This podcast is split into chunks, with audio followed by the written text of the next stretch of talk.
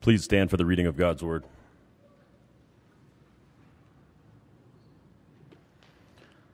Today's scripture comes out of the book of Mark, chapter 9, verses 38 through 50. Teacher, said John, we saw someone driving out demons in your name, and we told him to stop because he was not one of us. Do not stop him, Jesus said, for no one who does a miracle in my name can in the next moment say nothing bad about me. For whoever is not against us is for us. Truly, I tell you, anyone who gives you a cup of water in my name because you belong to the Messiah will certainly not lose their reward. If anyone causes one of these little ones, those who believe in me, to stumble, it would be better for them if a large millstone were hung around their neck and they were thrown into the sea. If your hand causes you to stumble, cut it off. It is better. It is better for you to enter life maimed than with two hands to go into hell, where the fire never goes out. And if your foot causes you to stumble, cut it off. It is better for you to enter life crippled than to have two feet and be thrown into hell. And if your eye causes you to stumble, pluck it out. It is better for you to enter the kingdom of God with one eye than to have two eyes and be thrown into hell, where the worms that eat them do not die and the fire is not quenched. Everyone will be salted with fire. Salt is good, but if it loses its saltiness, how can you make it salty again? Have salt among yourselves and be at peace with each other. This is the word of the Lord. Thanks be to God. You may be seated.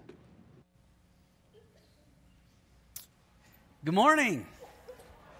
Thank you for being here in person, those of you joining us online. And thank you to Troy and Jack and Brad and our worship team for bringing us uh, worship this morning. Uh, I just need to, if it, is, if it happens to be your first time joining us, uh, last week we actually, um, we had this pastor appreciation week that uh, the, the, our staff just got completely under my radar and uh, a lady came up and asked, she said, um, Did you plan this for yourself? And, and I, I said no, and she just kind of looked at me funny. But no, this is not the norm, okay? Just if it's your first time joining us, this is not what we usually do. Uh, we also had our newcomer luncheon last week, and um, Chris, Chris, if you're here, she came to the luncheon. I said, Chris, it is not like this, okay? So don't go tell everybody we're giving away free food and cookies and all that. Um, but we, we are glad you joined us. With that being said, one thing that has been the norm for us, we've been going through the book of Mark, if you're just joining us. And we've been going through the book of Mark, and things have kind of taken a turn. You know, Mark begins, and all these people are drawn to Jesus. They see all these miracles, and that may even describe your journey, right? A lot of times we, we look at a journey with, with God and we think, gosh, what can it do for me? And so this crowd begins to build and build and build, and people are following Jesus everywhere. And then when we got to Mark chapter 8, Jesus, it's like he hit reset on everything. And he began to say some things that I think would drive many of us away. He begins to, he begins to cultivate his disciples. And he says, Look, here's what a life of following Jesus actually looks like. And suddenly, it's like they're going on repeat mode of some things they'd seen before, but looking with different lenses. And it reminds some of them that, hey, you are not the source of ministry. I am. And then he brings them into the idea that, hey, there's going to be some suffering involved with following Jesus. And then he moves it into there's a, there's a certain selflessness that has to take place in the form of serving other people. In fact, that's really where we landed last week. This idea that when you know that God is for you, you can put, you are freed to put others before you. Remember we landed there last week? That when you become so assured at the heart level that God is for you because of what he did at the cross and what, when he was talking to them, what he would do at the cross, you have the freedom. It won't take away from you to put other people before you. Now, uh, I, I, want to uh, have each of you turn to the person next to you, and, and I, I want to bring up a truth about discipleship, okay? I want you to look at the person next to you and say, you know, you can really get in the way sometimes.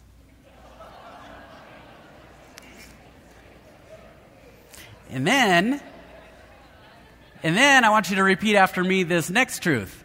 There are some things in me. Go ahead. There are some things in me that can get in the way of we. That's weird. You guys got way quieter on that one. I, I don't know. I, it's just strange. Isn't it true?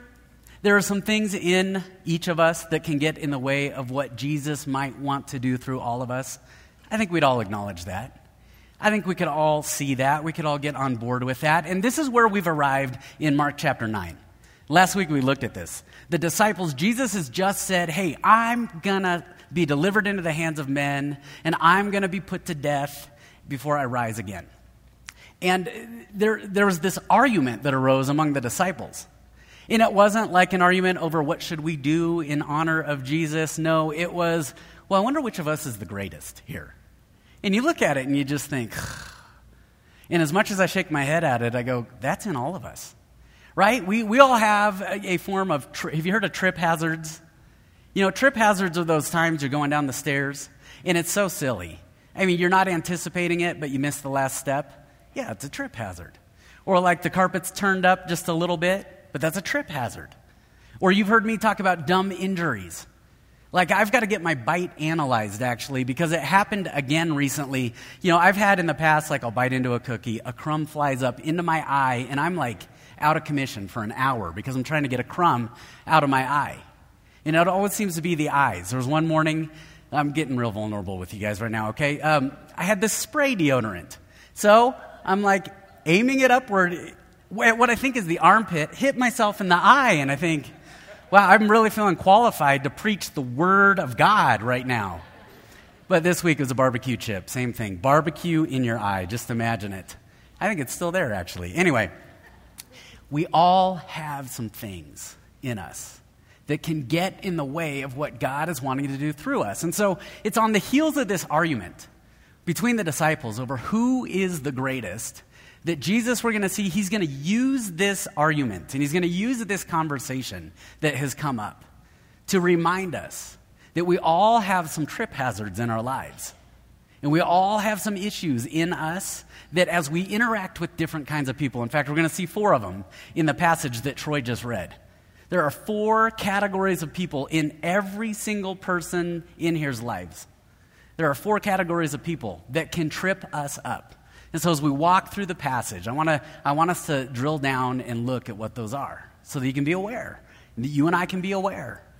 And at the end of it, see what is Jesus' guidance in light of all this.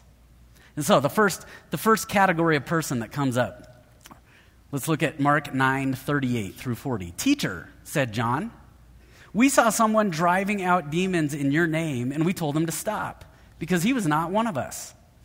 Do not stop him, Jesus said, for no one who does a miracle in my name can in the next moment say anything bad about me. For whoever is not against us is for us. And if you happen to grab sermon notes on the way in, that first category of person that can trip you and I up, those who are different from us. Those who are different from us. In the real danger that you and I have, there's, there's an attitude of heart that creeps in when we encounter people that are different from us, especially, especially in following Jesus. And it's this attitude, it's this attitude of us versus them. Did you hear John's language there? Because he was not one of us. And we've all been there, right?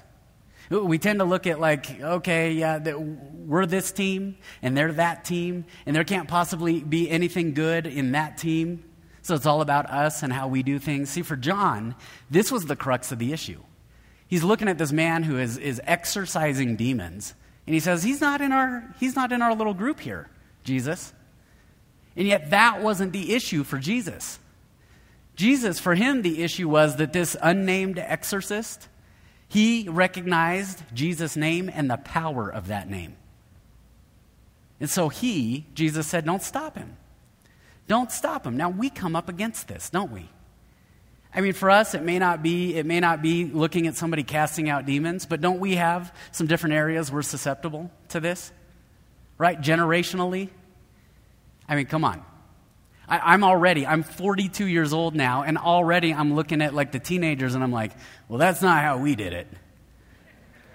And yet I remember hearing when I was, you know, we, we always say this. When I was a kid, it was uphill both ways, in the snow, crawling, people throwing things at me. You know, it's just like, it, it, was so incredibly hard for all of us just to get to school or something. And, and, and yet we do this. You know, older generations look at younger generations and say, you don't have to go through what we went through. And younger generations are looking at older generations and they're thinking, why'd you ever do it that way? And here's, here's the thing that we have to remember as we sit in a church, a multi generational church together. Younger generations, we stand on the shoulders of what God did through the generations that came before us. We stand on their shoulders. Older generations, there has to be an understanding that there are dynamics that you may never have had to face that younger generations are having to face. And they need support and guidance. And then for those of us in the middle, Generation X, we're just perfect, okay? So um, let's close in prayer. Now, but generationally, you know, we can do an us versus them, can't we? With our giftings. You know, God has gifted every single one of us differently. It's easy for us to go, well, they, they don't understand because they don't carry the load I carry, or they don't have to do the work I have to do. Denominations, especially in the church. You know, it's easy for denominations to, to pick at one another and yet, it, it's all, hopefully, done in the name of Jesus. Different ministries, we can look at one another. Politics, political affiliation. Let's just move right on through that one, okay? Enough said, right? But politics can get in the way. Churches, you know, I, I've, i go to this other church and they do it this way. Why don't you do it this way? We do it this way. Why don't they do it that way? I mean, even my wife and I, you know, we often giggle because I sit there and I think, if not for the body of Christ, we never would have married each other. I don't even know that we would have known each other. I mean, she was big in the choir in Dakota Ridge, you know, and I was going to these choir performances, you know, like her senior year.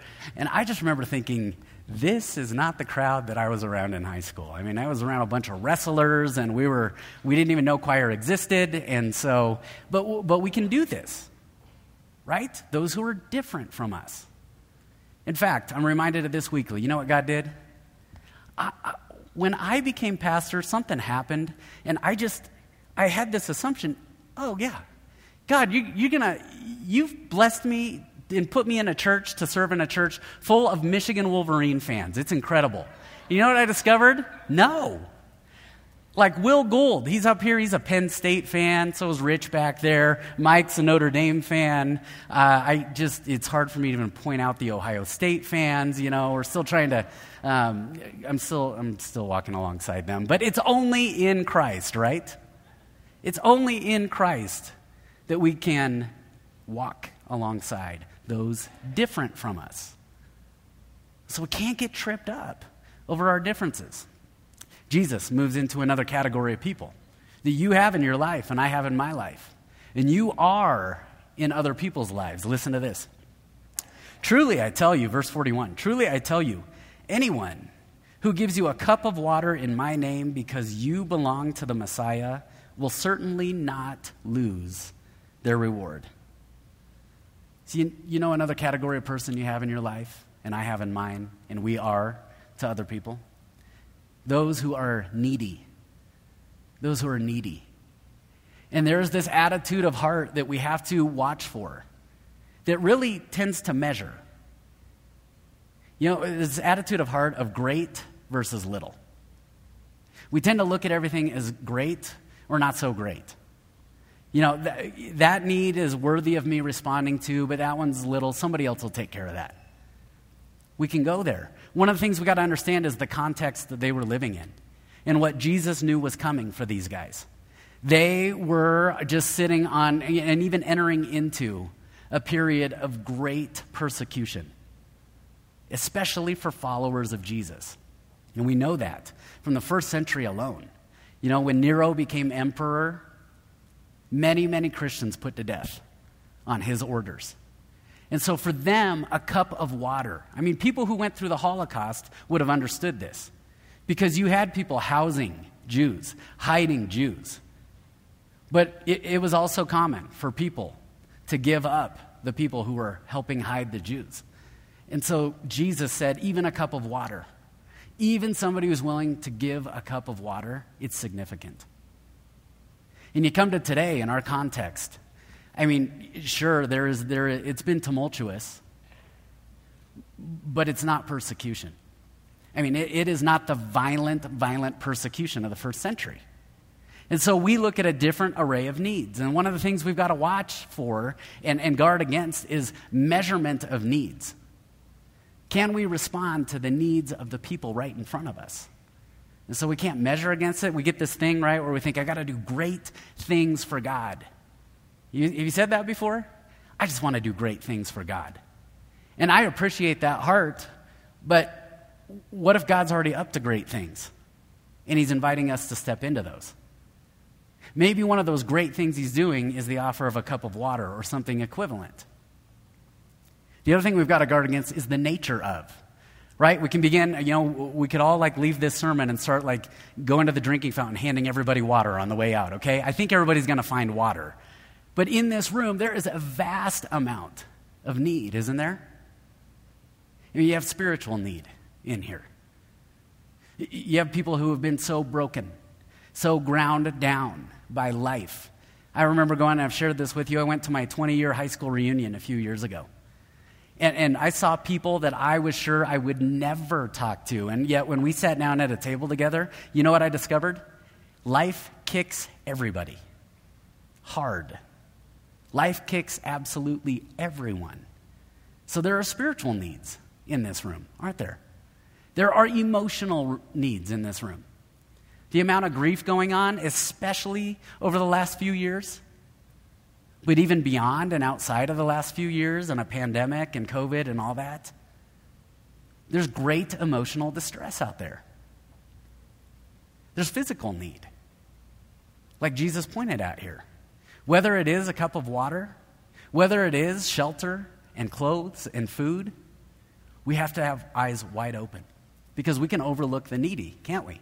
If we don't measure it the same, or if it's not the nature of need that we think it ought to be. Jesus moves into a third category. Mark 9:42 says this, if anyone causes one of these little ones, those who believe in me, to stumble, it would be better for them if a large millstone were hung around their neck and they were thrown into the sea. And we see a third category here. We've had those who are different, those who are needy, and this, those who are weak. Those who are weak. And the heart attitude that we've got to guard against is me versus you. Me versus you.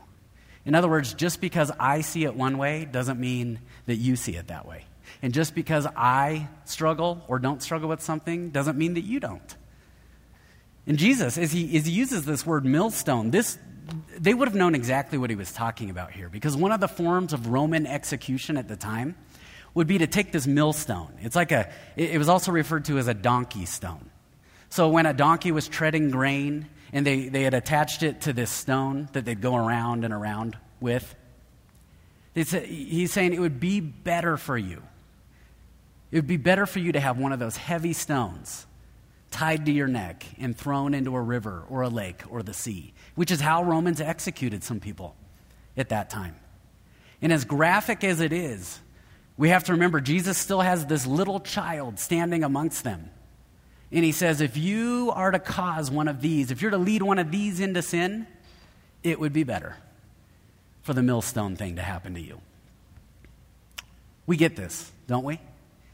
I mean, you can, you can probably sit back and go, okay, somebody may come at me, somebody may offend me, and eventually we can start to get over it, right? But parents, somebody messes with your kids, it's a different story, isn't it? I mean, I'm a pastor. I want people to know Jesus. But if you touch my kids, you're going to go meet Jesus really fast, okay? right? We get it. Jesus held the little ones so dearly literal children, but also children in the faith. No matter what age they were, he looked at those who were children in him, children in the faith. And he said, Don't cause them, don't lead them into stumbling. And there are a number of ways this can happen. I mean, it's an uncomfortable verse. But we can lead people into sin, can't we? We can directly tempt one another, and often the way this happens, I believe, in Christian circles, is we go, eh, it's not, it's not that big a deal. It's not that big a deal. There's grace. You're forgiven, right? We can directly tempt one another, we can indirectly tempt one another. That is, we can provoke one another. It could be just wicked example, just being a wicked example, not keeping guard of our own hearts. Mature believers, you're going to be familiar with what Paul said in, in Corinthians, 1 Corinthians. Not, or everything is permissible, but not everything is beneficial. In other words, yes, Paul was saying, I'm free in Christ. I'm not bound by the law. I'm now under the law of grace. But if my exercise of my freedom causes somebody who's younger in the faith, newer in the faith, weaker in their faith than I am, if it causes them to stumble, then I got to step back from it. Yes, I, I, Paul says, I know I'm free, but I'm watching out for them. We can fail to lead people into the example of Christ. This is that thing that sometimes we do. We bring people to church and we go, all right, pastor, sick them, right? Get them. You know, think it's somebody else's job instead of our own as a body when we're out during the week outside of Sunday. There are a number of ways we can lead people into it, can't we? And Jesus goes on. He says, Here's how serious I am about it. If your hand causes you to stumble, cut it off. It's better for you to enter life maimed than with two hands to go into hell, where the fire never goes out. And then he moves to the foot. And if your foot causes you to stumble, cut it off. It is better for you to enter life crippled than to have two feet and be thrown into hell. And then he moves to the eyes. And if your eye causes you to stumble, pluck it out. It is better for you to enter the kingdom of God with one eye than to have two eyes and be thrown into hell, where the worms that eat them do not die, and the fire is not quenched. Now, obviously, Jesus wasn't being literal here, because in their culture, and, and according to Jewish just belief system, self mutilation like this was prohibited. But he said there should be an attitude of the heart that is so serious about causing somebody to stumble that I'd be more willing to perform this radical surgery on myself. And look at the, th- the things he uses the hand. That is, as I think about the way I do things, my feet, as I think about the direction my life is going, and the eyes, as I think about what I desire or what I see. Let me not cause another to stumble. and when you look at what Jesus says, it would be better to enter maimed or crippled or without one eye when you look at what he has to say about the reality of hell. It's a cheap price to pay. It's a very cheap price to pay. And so Jesus says, Be so willing in the heart to get rid of whatever that sin is. And then he moves into a fourth category. He says this in verse 49 Everyone will be salted with fire. Salt is good, but if it loses its saltiness, how can you make it salty again? Have salt among yourselves and be at peace with one another. And this is that fourth category that you probably are more aware exists in your life than any other category those who are contentious. And some of you are pointing right now, and you're the contentious one, all right? No, we all have those that a face comes to mind, or your face comes to somebody else's mind, where we have the contentious ones in our lives. And you know what it is? It's this posture and this attitude of the heart that is basically I in me versus their emphasis on I. It's I versus I. I know best. I'm greatest, as the disciples had just been arguing. In, in 1265, the year 1265, the Mongol Empire, it spanned all of Asia, like from the Black Sea to the Pacific. And as they were making their advances, one of the things that happened around that time is they were actually very, very open to the idea of Christianity. And it's been said that Kublai Khan actually commissioned Marco Polo I know some of you are like, hey, I play that game in the pool. No, this is, yes, this is based on him, okay? So he commissioned Marco Polo to go back to the church in Rome, to have them send 100 men to come and teach his court about Christianity. Do you know what happened on the heels of this? because of all the infighting amongst the Christians and how things were done and different, uh, just differences in nuances in Christianity, it took 28 years for a single man to return to that court, let alone 100. 28 years. And you look at it and you just shake your head and you think, oh my goodness. I mean, how often do we trip ourselves up? And this is what Jesus is getting at with the disciples.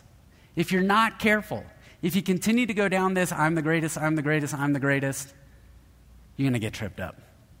And the mission isn't going to go anywhere. Now, you contrast this with what Paul had to say in Philippians. And I, I got to tell you, if there's any verse that makes me mad in Scripture, it's this one right here, okay? You'll see in just a minute. All right. Philippians chapter 1, verses 15 through 19. It's true. Here's Paul's under house arrest. He's in chains. It is true that some preach Christ out of envy and rivalry, but others out of goodwill. And you know what we do right there? Mentally, we go, hmm. So these guys are disqualified, and the, good, the ones who are doing it out of goodwill, they're qualified. Paul goes on. The latter do so out of love, knowing that I'm put here for the defense of the gospel.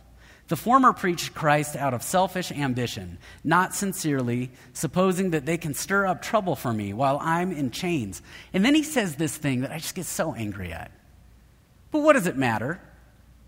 Well, of course it matters, Paul. Right? You got some people in your life that you're like, oh, if people only knew. I mean, there's the words that are coming out of their mouth, but if people only knew. And Paul says, what does it matter? The important thing is that in every way, whether from false motives or true, Christ is preached. Ah, I don't like that.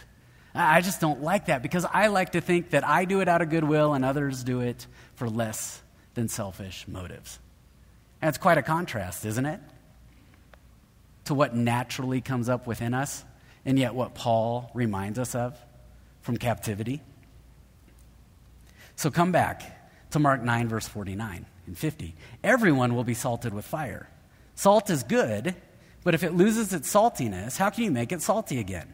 Have salt among yourselves and be at peace with each other. And there's three things just in those couple of verses that we've got to lock onto. Number one, when you and I are staring at somebody, whether they're different or they're weak or they're needy or they're contentious, here's the truth that Jesus promised for everybody you will be salted with fire. There will be suffering that comes along. There is just going to be. I mean, how, how many of us? You, you could just, you could get up here and you could tell your story, couldn't you? And yet it is all across the board. The thing that we share in common is the thing that I had to be reminded of at that high school reunion.